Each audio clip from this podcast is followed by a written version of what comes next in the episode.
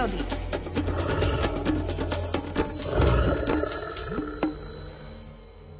O 7 hodine 24.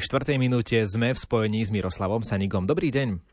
Dobré ráno, želám vám aj poslucháčom Rádia Lumen. Dnes bude reč o zvierati, ktoré bežne nevidíme v prírode, ale predsa len v týchto dňoch by sme mohli mať nejakú šancu, povedzte viac.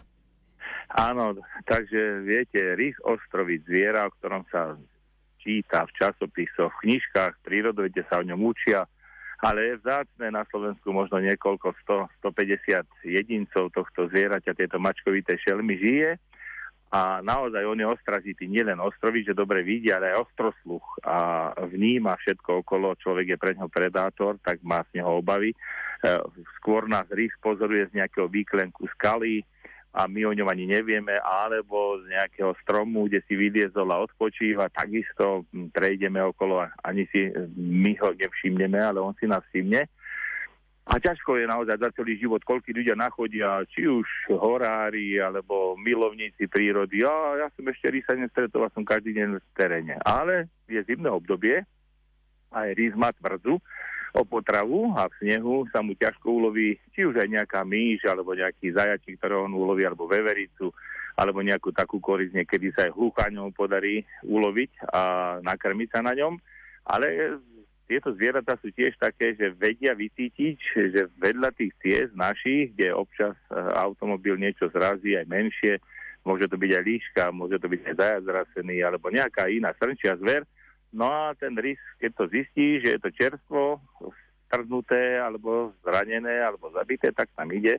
A stalo sa aj tento týždeň, už mi dvaja posluchači telefonovali, že či nemali prízrak, či nemali videnie, že či to je možné v noci, keď išli zo stredy na štvrtok bol jeden poslucháč, ktorý sa mi ozval medzi Liptovským hradkom a Liptovským Mikulášom, že videl rysa vedľa cesty, že či to je možné. Je to možné, nebol ani určite zražený, ani plachý, a teda ani nejaký chorý, ale keď tam má korist, tak vtedy zíde auto, on nepovažuje za predátora. Čiže keď sme v aute, tak ten rys tam bude pokojne konzumovať tú korist. Ale keby sme vystúpili, už aj by mal tie obranné reakcie alebo reakcie útekové a už by unikol niekde do lesa. Podobne aj si prípad bol medzi Párnicou a Zázrivo, takže všetkých tých, ktorí budú v noci vidieť niekde svetelkujúce oči vedľa cesty a keď si náhodou zastanú a zasvietia báterkou silnou, tak keď vidia rysa, nech nemajú nejaké predstaví, že bude chorý alebo že sa im to zdá ako v rozprávke, takisto môže prísť aj niekde do okolia nejakých tých horských humien a maštali, kde ešte niečo chováme a tam sa snaží niečo, možno aj, že by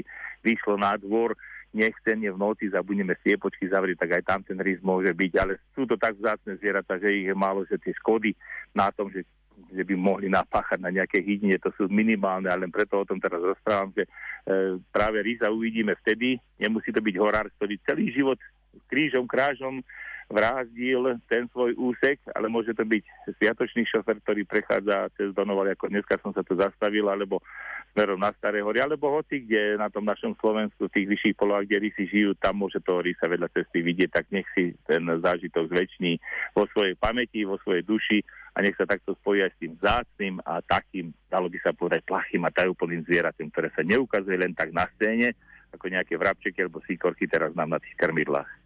Vidieť rysa ostrovida to naozaj je niečo výnimočné, ak nehovoríme o zoologických záhradách, tak teda možno sa to podarí aj našim poslucháčom. Prajeme vám pekný deň, do počutia podobne aj vám do počutia. Toľko Miroslav Saniga, ktorého o chvíľu vo vysielaní Rádia Lumen prestrieda aj Peter Jurčovič. A dozviete sa, aké počasie nás bude čakať v tomto týždni.